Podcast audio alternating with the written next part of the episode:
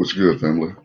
It's your big boy, Big L, with another episode of the Page Turners podcast, where we walk through books and literature and examine and unpack and discuss and review from a Black perspective. Uh, we are working on the Dr. James H. Cone's um, great work, Black Theology and Black Power. Um, I want to say thank you guys, you know, to everyone, man, who has been listening and and sharing and commenting, man. Uh, been having some great discussions about Black theology, about Black power, about the church. Uh, I'm excited about this podcast in ways that I haven't been excited about a podcast in a very long time. This is not my first first podcast rodeo, uh, and I can be honest to say that I haven't been this excited about a podcast since my early Real Talk Radio days, uh, and I'm really, really excited about this. I just think I have a, a completely different focus and a different mentality approaching this particular podcast than I did in my younger days. But to say all that, man, is that uh, we're continuing to dig into Black theology and Black power. Uh, we are still in chapter one. The title of chapter one is Toward a Constructive Definition of Black Power. You want to go back in the archives, man, to, to listen. Uh, each episode, I'm trying my best, man, to keep right around 30 minutes. I can give you 30 minutes of just good, impactful information. Uh, and I can do it on a more regular basis, a more lengthy, a more lengthy podcast. Uh, you ain't gonna get it as often, but I like this format right here. And like I said on episode, uh, on the last episode, forgive my my voice, man. Uh, my sinuses is doing something funky right now, but I'm here. So let us begin. This particular section of chapter one is titled Is Black Power a Form of Black Racism? Now, we know already, family, that anytime that when Black folk begin to stand up and take radical stances against uh, the injustices they face at the hands of white supremacy, uh, one of the things that they are quickly uh, accused of is a form of black racism. We've seen it. This is not the first time that we've seen it. This is not the first time we've seen it in a text. This is something that actually uh, Kwame Ture, Stokely Carmichael addresses heavily in his book on Black Power. Something that you definitely want to pick up, man, and walk through. So let's unpack this. One of the most serious charges leveled against the advocates of Black Power is that they are Black racists.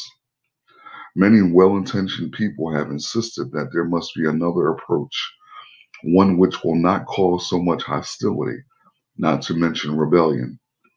Therefore, appeal is made to the patience of Black people to keep their cool, not get too carried away by their feelings.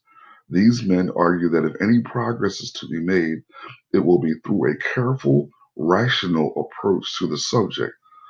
These people are deeply offended when Black people refuse to listen and place such white liberals in the same category as the most adamant segregationists.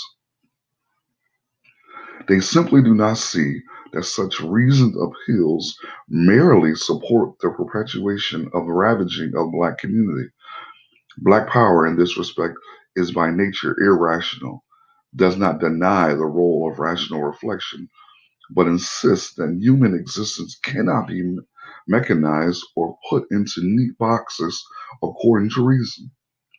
Human reason, though valuable, is not absolute because moral decisions those decisions which deal with human dignity cannot be made by using the abstract methods of science. Human emotions must be reckoned with. Consequently, Black people must say no to all do gooders who insist that they need more time. If such persons really knew oppression, knew it existentially in their guts, they would join Black people in their fight for freedom and dignity. It is interesting that most people do understand why Jews can hate Germans.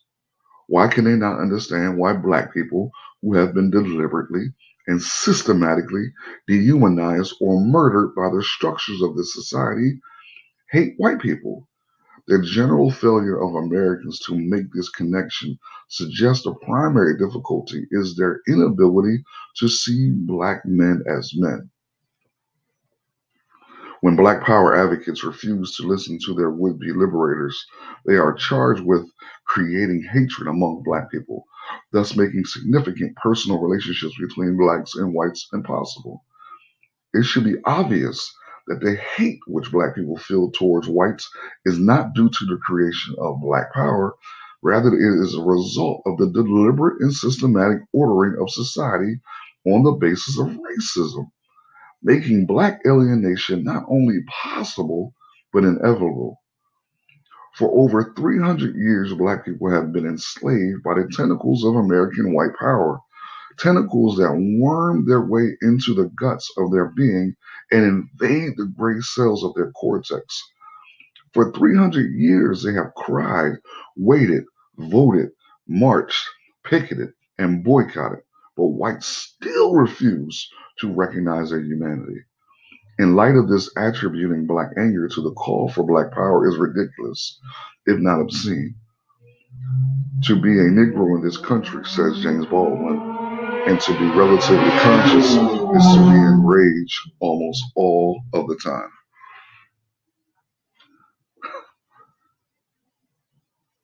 Man, I always think, man, because because I see this often. Uh, I see this so often with people who are just beginning to, uh, quote unquote, wake up to the ills of white supremacy and to begin to take a really staunch, radical stand against the injustice. Uh, that they early on have to feel the need to defend themselves against whites, that they, they don't want to to overstep. They don't want to overstep or oversay or overstate certain things. Certain things that clearly need to be stated, clear things that should clearly uh, has to be stated. They dress it up oftentimes in, in, in flowery language, trying to appeal to some greater good within the white power structure. And I think that's dangerous uh, because I think oftentimes the mentality of blacks is that they operate from a standpoint of that white people are uh, uneducated, unaware, or confused about white how white supremacy actually works. And the truth of the matter is the person or people who are the most confused about how white supremacy works are black people. And you can see that based off of our continuing insane like responses to white supremacy. But also, when you begin to speak up and speak out because of the backlash that you're going to receive from taking these stances and, and, and, and calling out injustice, because of the backlash that you're going to receive, you're not only going to receive the backlash from white people. No, no, no. Some of your greatest backlash is going to be from black folks. Some of the greatest backlash that you will ever experience and deal with will be from black people. Yeah, yeah, yeah, yeah, yeah. I know. It's it's, it's mind blowing to me also is to, to use a, an analogy, and all analogies are flawed. Um, but it would be as if our house, my house, is on fire, and I'm trying to put the fire out, but I have to use the white neighbor's hose to put it out. That the people who are in the fiery building with me get angry with me because I want to use the water from the white people's house. That they try to stop me from using the water from the white people's house to, to burn to, to put the fire out in my own home. That they're worrying about using the good white folks' water Yeah, yeah, and and, and that's it, it reminds me of the plantation that when you had blacks on the plantation who would do whatever they could to to buck the system of slavery, uh, uh, to, to to try to get some sort of extra benefit that went countercultural or counter to what white master and white slavers had put forth, that they would break rules and do things to to make things a, a, slight tiny bit easier on the, the, the black slaves, that you would have other black slaves who would come and say, no, master's going to be angry at you for this not because they were so concerned about Master being angry. No, what their fear was the fact that they felt like if Master came and gave, you know, the person who was trying to get the extra benefits for the black slave punishment, that they would receive punishment also. So they would tell their black their their fellow slave to stop their behavior, not out of some great concern for the slave or out of some great concern about what the slave master is going to do to that particular slave, but no, because they were worried about what the slave master was going to do to them also. Because one of the chief things that the slave masters would do is the slave master wouldn't just whip, in this instance, one particular slave. He might not even whip that slave. He might whip another slave. He might whip all the slaves as a way of getting that one quote unquote rebellious slave in order. And that same conditioning, that same mentality still resides within many of us, man. It's still there. It hasn't gone anywhere. And you'll see it. Back to the text. In spite of this, it is misleading to suggest that hatred is essential to the definition of black power. As Camus says, one envies what he does not have, while the rebel's aim is to defend what he is. He does not merely claim some good that he does not possess or of which he is deprived. His claim is to claim recognition for something which he has. Therefore, it is not the intention of the black man to repudiate his master's human dignity, but his own status as master. The rebellion in the cities, it would seem, should not be interpreted as a few blacks who want something for nothing, but as an assertion of the dignity of all black people. The black man is assuming that there is a common value which is recognizable by all as existing in all people. He is testifying that something in his rebellion, he is expressing his solidarity with the human race. With this in view, Camus's interpretation of the Cartesian formula, I think, therefore I am, seems quite appropriate. I rebel, therefore we exist. It is important to make a further distinction here among black hatred, black racism, and black power. Black hatred is the black man's strong aversion to white society. No black man living in white America can escape it. Even a sensitive white man can say it is hard to imagine how any Negro American, no matter how well born or placed, can accept a deep sense of anger, escape a deep sense of anger and a burning hatred for all things white. And another non black Arnold Rose is even more perceptive. He goes on to say, Negro hatred of white people is not pathological, far from it. It is a healthy human reaction to oppression, insult, and terror. White people are often surprised at Negroes' hatred of them, but it should not be surprising. The whole world knows the Nazis murdered millions of Jews and can suspect that the reigning Jews are having some emotional reaction to that fact.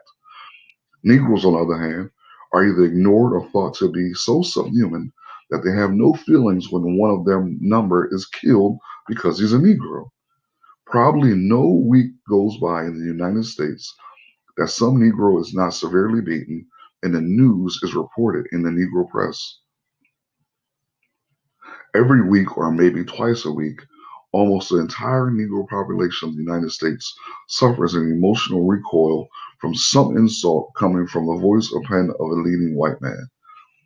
The surviving Jews had one big, soul wrenching incident that wrenched them back to group identification.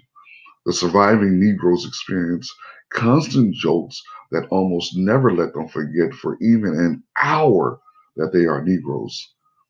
In this situation, hatred of whites and group identification are natural reactions. And the text continues. And James Baldwin was certainly expressing the spirit of black hatred when he said, The brutality which Negroes are treated in this country simply cannot be overstated, however unwilling white men may be to hear it. In the beginning, and neither can this be overstated, a Negro just cannot believe that white people are treating him as they do. He does not know what he has done to merit it. And when he realizes that the treatment accorded him has nothing to do with anything he has done, that the attempt of white people to destroy him, for that is what is and is utterly gratuitous. It is not hard for him to think of white people as devils. This feeling should not be identified as black racism. Black racism is a myth created by whites to ease their guilt feelings. As long as whites can be assured that blacks are racist, they can find reasons to justify their own oppression of black people.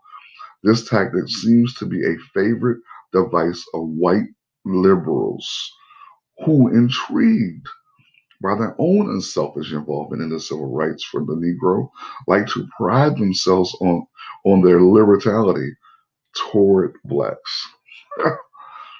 White racists who are prepared to defend the outright subjugation of blacks need no such myth.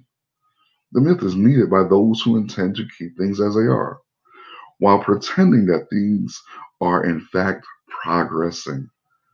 When confronted with the fact that the so called progress is actually non existent, they can easily offer an explanation by pointing to the white backlash caused by black racism. But the charge of black racism cannot be recoiled with the facts. While it is true that blacks do hate whites, black hatred is not racism. Racism, according to Webster, is the assumption that psychocultural traits and capacities are determined by logical race by biological race and that races differ decisively from one another, which is usually coupled with the belief in the inherent superiority of a particular race and its rights to dominate over others. Where are the examples among blacks in which they sought to assert their right to dominance over others because of the belief in black superiority? I need to read that part again for y'all. Where are the examples among blacks in which they sought to assert their right to dominance over others because of a belief in black superiority? The only possible example would be the black Muslims. And even here, there is no effort of black Muslims to enslave whites. Furthermore, if we were to just designate them as black racism, black races, they certainly are not dangerous in the same sense as white races. The existence of the black Muslim does not entitle whites to speak of black races as a serious threat to American society.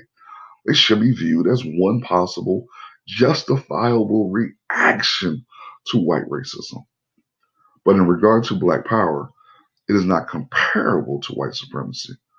Stokely Carmichael, responding to the charge of black supremacy, writes There is no analogy by any stretch of definition or imagination between the advocates of black power and white racists. The goal of the racists is to keep black people on the bottom arbitrarily and dictatorially, as they have done in this country for over 300 years. The goal of Black self determination and Black self identity, Black power, is full participation in the decision making process affecting the lives of Black people. Modern racism is European in origin. American has been its vigorous offspring. It is the white man who has sought to dehumanize others because of his feelings of superiority or for his economic advantage. Racism is so embedded in this country that it is hard to imagine that any white man can escape it. Black power then is not black racism or black hatred. Simply stated, black power is an affirmation of the humanity of blacks in spite of white racism. It says that only blacks really know the extent of white oppression, and thus only blacks are prepared to risk all to be free. Therefore, black power seeks not understanding but conflict, addresses blacks and not whites, seeks to develop black support but not white goodwill. Black power believes in the utter determination of blacks to be free and not in the good intentions of white society. It says if blacks are liberated, it will be blacks themselves who will do the liberating, not whites. this section, this section of chapter one was titled Is Black Power a Form of Black Racism?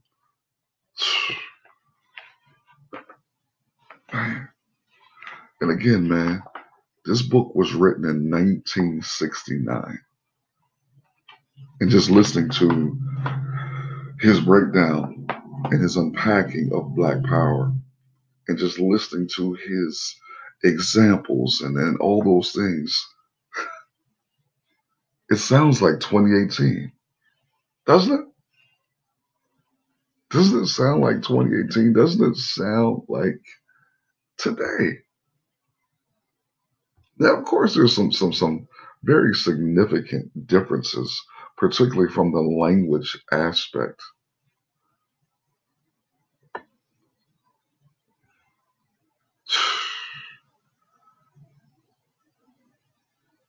Lord have mercy. What an awesome, awesome, awesome, awesome book, man. Again, family, this is the Page Turners podcast. We are doing a book study on Black theology and Black power by Dr. James H. Cone, father and founder of Black Liberation Theology. We are continuing chapter one. On our next episode, we will continue to push through this text. The next section of chapter one we will be looking at is why integration is not the answer.